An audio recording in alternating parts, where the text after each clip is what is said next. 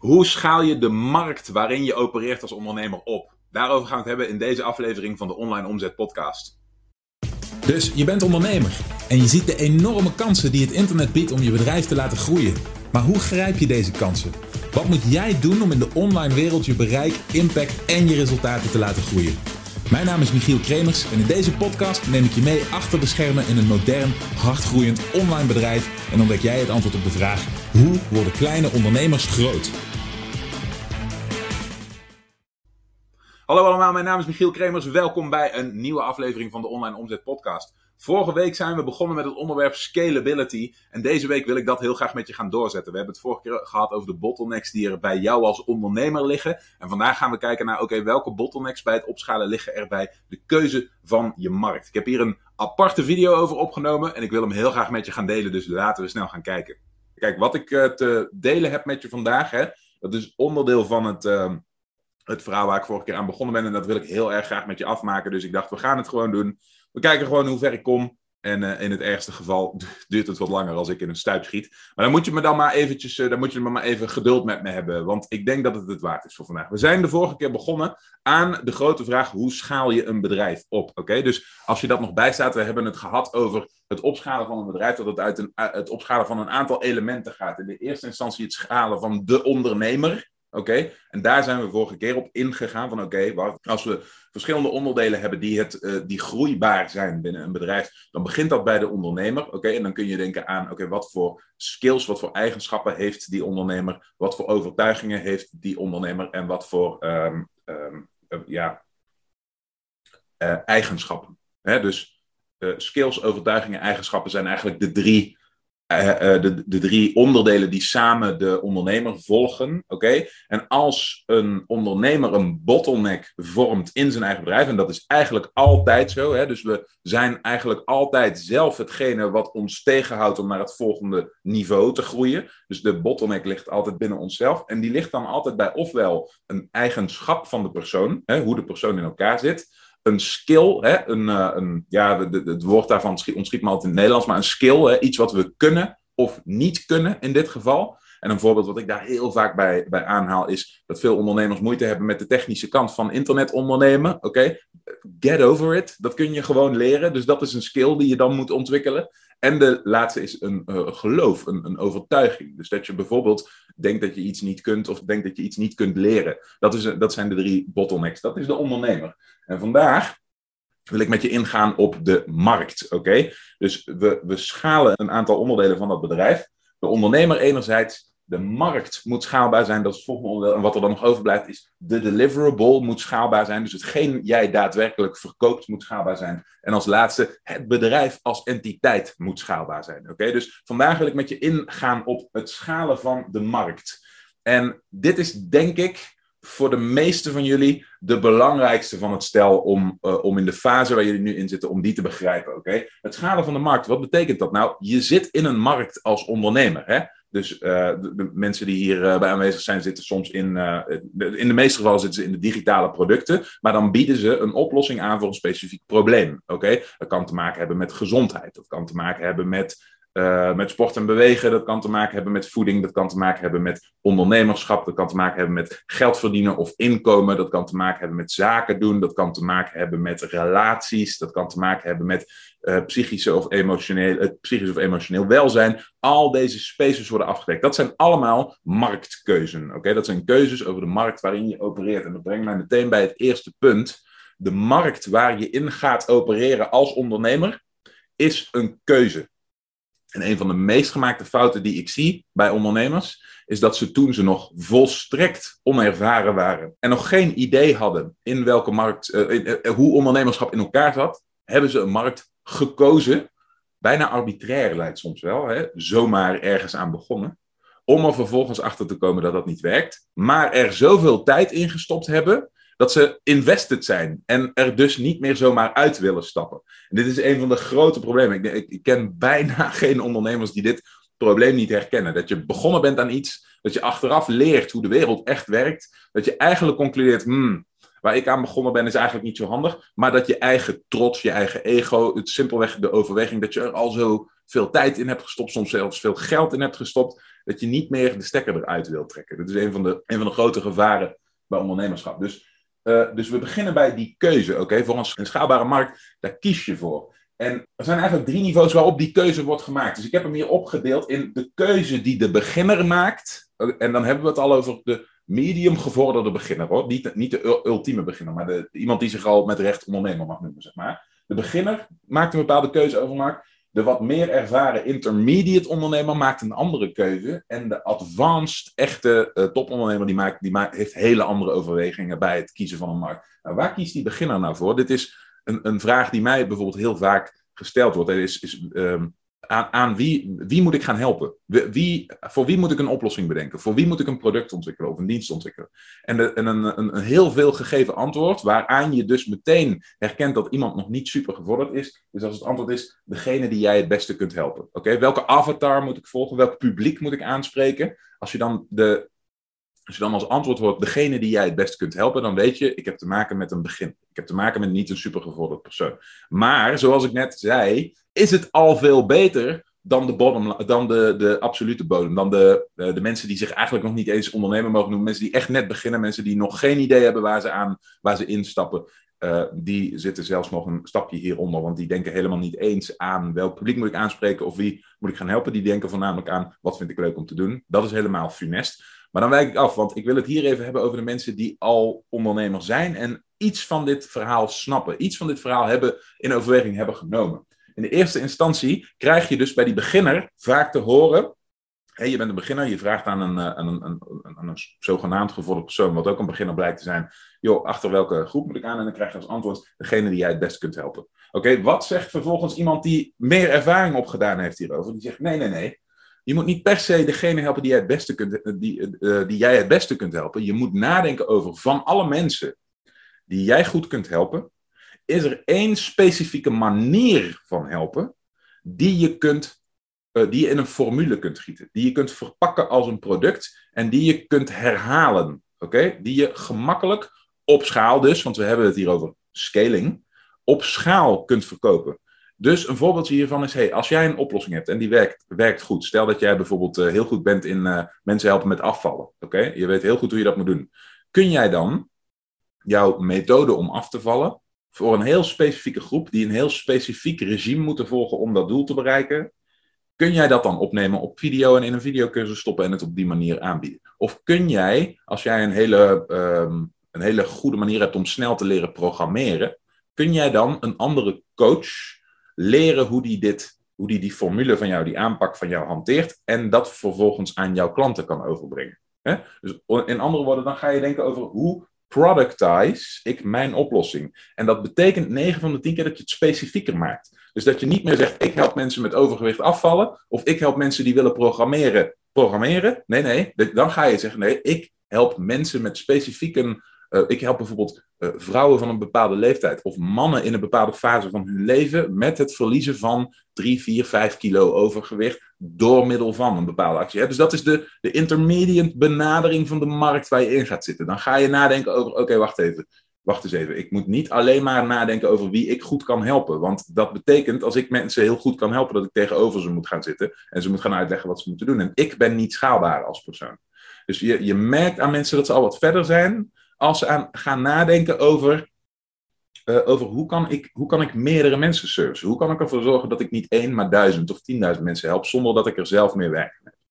En dan kom je bij de advanced uh, speler. Degene die nog een stapje verder is dan dit. Degene die over het algemeen financieel al wat meer succes behaalt. Om de simpele reden dat op het moment dat die kiest in welke markt die actief wordt, overweegt hij, ja, dit is in het Nederlands altijd een beetje lastig. Markt en markt zijn, zijn uh, verwisselbare termen. Maar ik, ik uh, bedoel met het woord markt in dit geval doelgroep. Oké? Dus uh, markt die reeds bestaat, doelgroep die er reeds is. Deze persoon, die advanced ondernemer, die denkt bij het maken van de keuze over de markt waarin die wil toetreden, denkt hij na over, hey, is er een doelgroep, een audience voor? Oké? Is deze markt al aanwezig? Is hier al concurrentie in? Wat bewijst dat er wat te halen valt? Oké? Zijn hier mensen die hier daadwerkelijk op zitten te wachten, die hiervoor willen betalen, die staan te springen? En een hele belangrijke vraag bij deze laatste is: is die markt groeiende? Oké?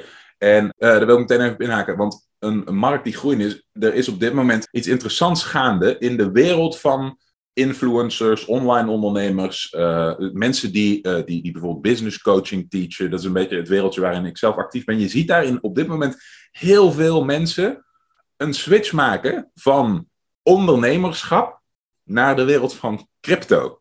En dat is een heel grappig, uh, heel zichtbare verschuiving. Dus je ziet echt in die wereld van zeg maar de, de, de, de, de heren die voorheen hoog van de toren bliezen over ondernemerschap en internetondernemen, die hoor je nu ineens in, in grote getalen, hoor je die massaal praten over crypto's, over, uh, over, over, altcoins, over bitcoin, over NFT's, over meta, over al die dingen die nu spelen in dat wereldje, uh, als hun markt, als hun, als hun product, als hun keuze. Dus daar zijn ze nu rondom ondernemingen uh, over aan het opzetten. Dat is iets wat gebeurt. Nou, wat, wat doet die markt? die markt die is in de groei, die is in de lift. En daar kom ik zo direct nog eventjes op terug. Dus je ziet hier het verschil tussen de overweging van de beginnende ondernemer, de intermediate ondernemer en de advanced ondernemer, als hij een keuze maakt over de markt waarin die aan de gang gaat. Dus als je als ondernemer uh, wil scalen, dan denk je over die bottleneck die bij jezelf ligt.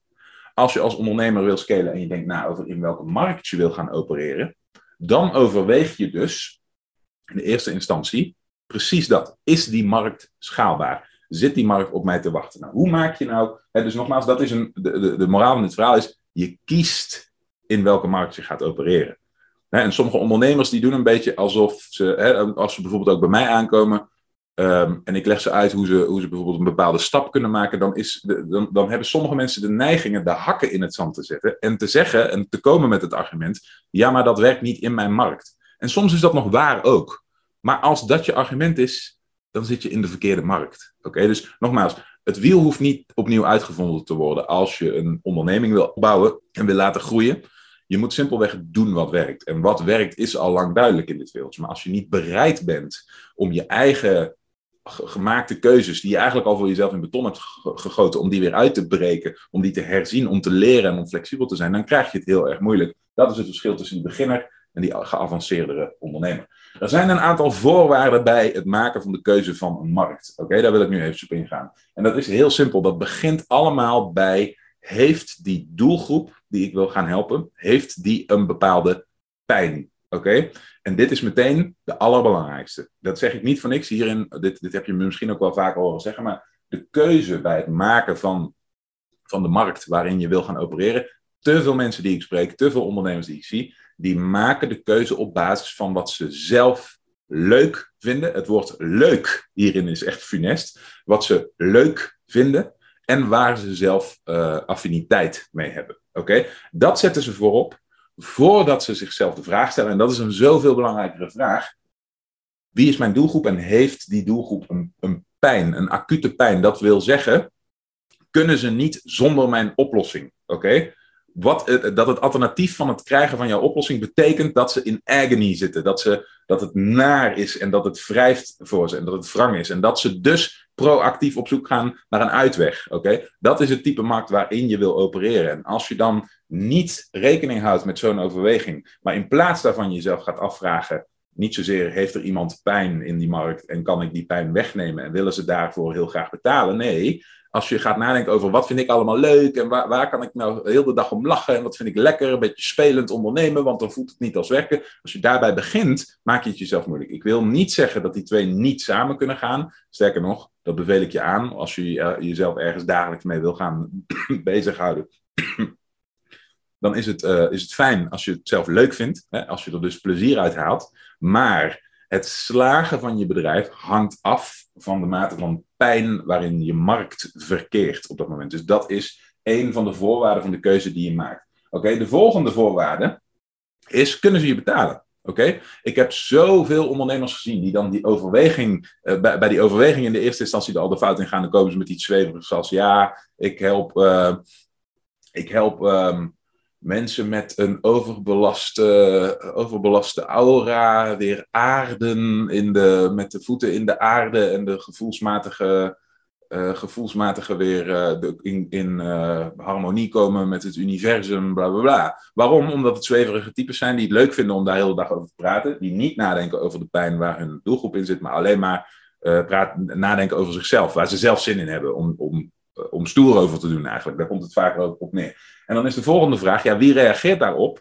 Oké, wat, wat er over het algemeen op reageert is niet de serieuzere carrièrepersoon die daar een, een inkomen, eh, die, die een flink inkomen heeft en die daar graag voor betaalt. Dus dan krijg je de tweede, uh, de tweede obstakel, dat je een doelgroep aanspreekt die niets kan betalen. Oké, het is een vereiste om, om een bedrijf te laten slagen dat de mensen die jij probeert te bereiken met je oplossing vervolgens ook je prijs kunnen betalen. En het liefst een zo hoog mogelijke prijs. Oké, dus dit is een ontzettend belangrijk punt. En ik, uh, ik heb hier ooit eens een keer een, uh, een, een, hele interessante discussie over gevolgd. En toen ging het voorbeeld over, oh ja, over een man die, um, die had een dienst ontwikkeld waarbij die mensen hielp sollicitatiebrieven te schrijven. En volgens mij was het de vervolgstap van dat bedrijf had ook nog iets met recruiting of zo te maken. En die, uh, dus, dus die had een hele goede oplossing. Dat werkte heel goed. Dan kon die mensen helpen supergoeie sollicitatiebrieven te schrijven. En die sollicitatiebrieven, daar werd ook van aangetoond, die werden meer geopend en gelezen. En daar kwam meer respons op vanwege zijn aanpak. In andere woorden, hij had een goede oplossing. De pijn van het niet, uh, van het niet krijgen van een reactie als je solliciteert, van het niet kunnen vinden van een baan, van het daardoor mislopen van je inkomsten, is ontzettend uh, aanwezig. Dus aan die eerste voorwaarden was supergoed voldaan. Echt absoluut, feilloos. Maar die mensen hadden geen geld. Want ze hadden geen baan. Want ze waren aan het solliciteren. Dus ze konden niets betalen. Dus dat was altijd een bottleneck, altijd een issue. Oké, Die persoon kon nooit fatsoenlijk zijn product verkopen, want al zijn, het is, een, hele potentiële doelgroep. Iedereen die die zou kunnen aanspreken met interesse, voldeed per definitie niet aan dit punt. Want hadden allemaal zonder uitzondering geen werk. Oké, dus geen inkomen. Nou, je ziet hoe belangrijk dit punt is. De volgende is, ze moeten bereikbaar zijn. Oh jongens, en dit vind ik ook zo'n uh, zo'n belangrijk punt. Het komt ook zo vaak aan bod. Is, kijk, vandaag de dag is het gemakkelijker dan ooit om een redelijk afgebakende doelgroep te bereiken. Oké, met de advertentieplatformen die we vandaag wel hebben, met het bereik van internet en de, de mate van big data die daar door de, grote platformen van, uh, op van toepassing is. Ik snap nooit dat mensen daar zo moeilijk over doen. Ik ben groot fan van die big data zelf. En, uh, want die zorgt ervoor dat wij als ondernemers daadwerkelijk uh, mensen kunnen bereiken die ook zitten te wachten op wat wij doen. In plaats van dat ik bijvoorbeeld advertenties geserveerd krijg van vrouwenschoenen. Oké, dus even mijn, mijn rant aan de zijkant. Maar, uh, dus iedereen moet stoppen met zeuren over big data.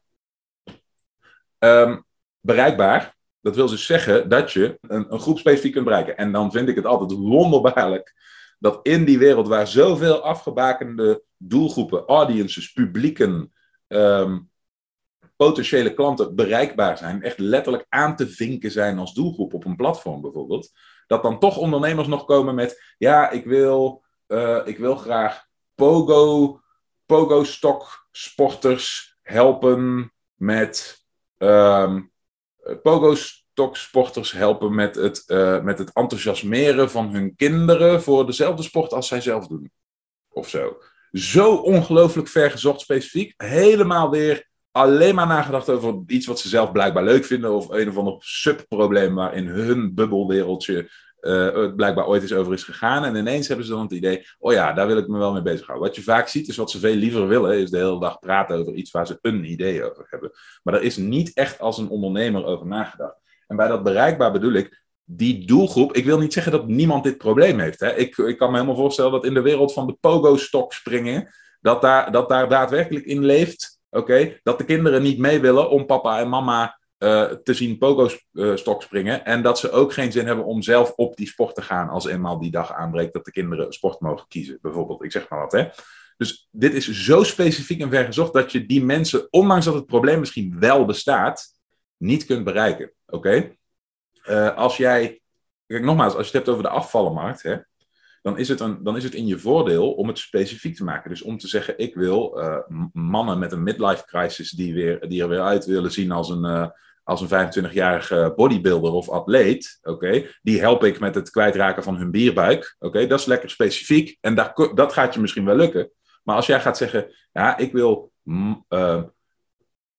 mannen in de theaterwereld die een muziekinstrument bespelen en zingen en die plankenkoorts hebben, helpen om uh, beter in hun vel te zitten, doordat ze niet het idee hebben dat ze te dik zijn. En daarom help ik ze met afvallen, want daar heb ik een methode voor. Ja, dat, dat is leuk. En ongetwijfeld werkt jouw methode. En ongetwijfeld bestaan er mensen in de mannen in de theaterwereld die uh, en zingen en een muziekinstrument spelen en plankenkoorts hebben vanwege hun overgewicht. Ja, dat is prima. Maar die zijn te specifiek. Die kun je niet bereiken. Veganistische oma's kun je niet bereiken. Oké? Okay? Um, uh, pubers met de wens om auto te rijden terwijl ze nog te jong zijn ervoor en, en, en, en nooit, never nooit niet het geld hebben om daarin te investeren, die kun je niet bereiken. Oké? Dat, is, dat zijn te specifieke voorwaarden van je doelgroep. Oké?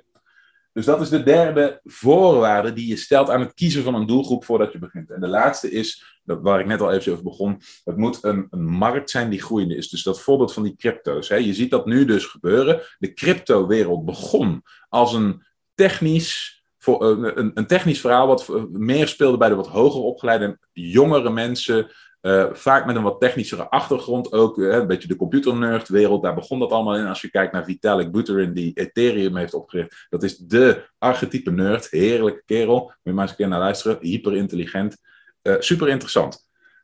Maar langzaamaan wordt die wereld, nou niet eens langzaam aan, want het gaat natuurlijk als een tierenleer. Iedereen zijn oma en neef heeft wel iets met, met crypto's gedaan de afgelopen jaren. Dus dat wordt, ik zeg voor het gemak nog maar even langzaam aan, wordt het mainstream.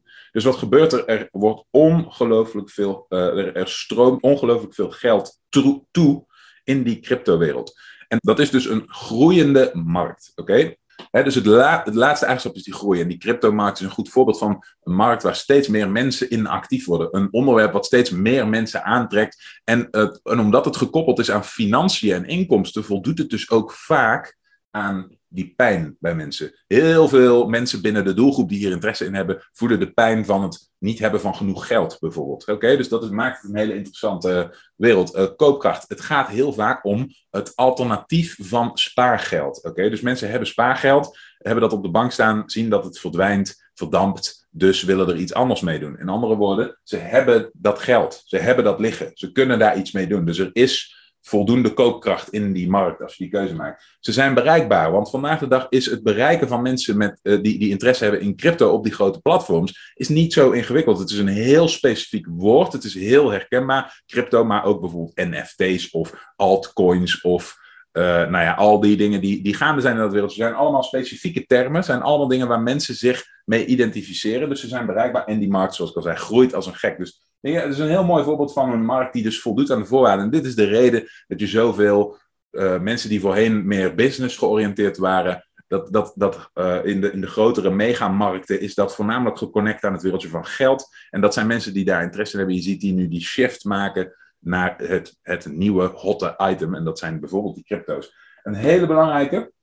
Hierbij vind ik altijd nog deze. En dit is waarom we zo hameren op de keuze van de markt. Als je een, een hele goede ondernemer hebt en een hele slechte markt, dan wint de markt. Oké? In andere woorden, dan uh, kan die ondernemer nog zo slecht zijn. Het feit dat je een goed, met, een goede marktkeuze zit, maakt de kans op slagen van het bedrijf nog steeds heel groot. Oké? Heb je een hele uh, goede ondernemer en een hele slechte markt, wint nog steeds die markt. In andere woorden, dan gaat het je dus niet lukken, of dan heb je er dus veel meer moeite mee, omdat die markt wint. Die markt dicteert. In andere woorden, je kunt het beste voordat je begint met ondernemerschap te lang doen en te veel tijd stoppen en te veel energie stoppen in de overweging bij de keuze van je markt, dan dat je daar daarna op terug moet komen. Dit is waar heel erg veel van afhangt. Nog een paar laatste conclusies voordat mijn uh, stem het weer begeeft, is vraag jezelf eens af, voordat je begint met ondernemerschap, of als je daar al mee begonnen bent, is wat is eigenlijk je doel? Oké? Wat is eigenlijk je doel? Want als jouw doel is om uh, wat, ik, uh, wat ik eerder al zei, als jouw doel is om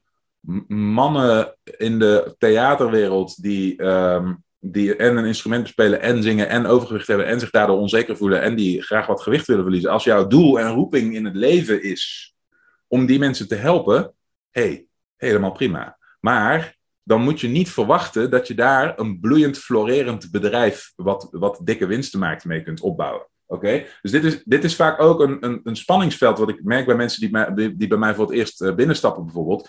Is ze willen eigenlijk niet horen dat wat zij gekozen hebben niet aansluit bij hun eigenlijke doel. En wat is dat eigenlijke doel? Dat eigenlijke doel is 9 van de 10 keer in eerste instantie financieel vrij worden. die worden financieel en vrij. Dus genoeg geld verdienen en vrijheid. Niet dingen moeten. Niet de hele dag moeten werken, maar ook eens een keer lekker met vakantie kunnen of tijd met je kinderen door kunnen brengen. Dit zijn de twee grote punten waar het altijd op neerkomt. De meeste mensen die gaan ondernemen omdat ze meer, meer financiën willen, meer te besteden willen. Hè, dus de, de, de, de grote winsten graag willen pakken en meer vrijheid willen. Als dat je wens is, als je dat wil bereiken, oké, bijt jezelf dan alsjeblieft niet zo vast in wat je zelf leuk vond en waar je zelf op, op een uh, regenachtige zondagmiddag mee bent gekomen. Maar denk daadwerkelijk na wat de laagstdrempelige keuzes zijn die je nu kunt maken om dat doel te bereiken. Oké, dit is echt iets. Het, het, verbaast me elke keer weer hoe weinig mensen dit doen. Ik heb die fout ongetwijfeld zelf ook gemaakt in het begin, maar dat heb ik dan verdrongen heel tactisch.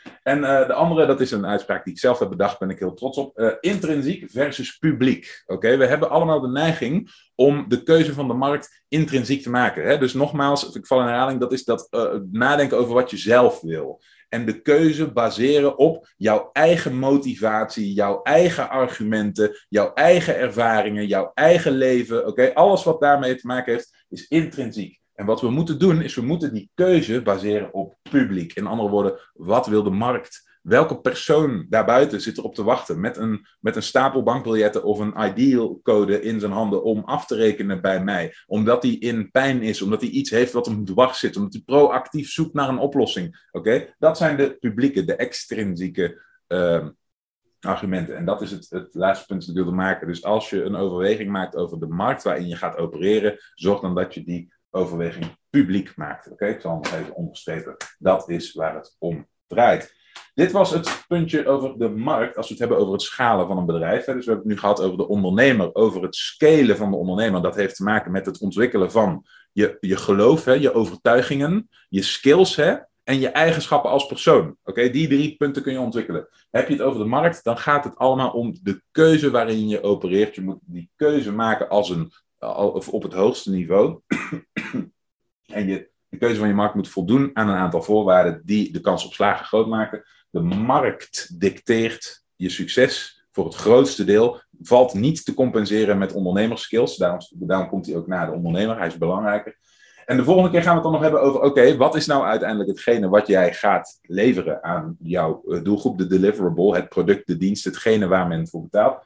En als laatste gaan we kijken naar, oké, mijn bedrijf als organisatie moet groeibaar zijn, moet schaalbaar zijn. Hoe pakken we dat nou aan?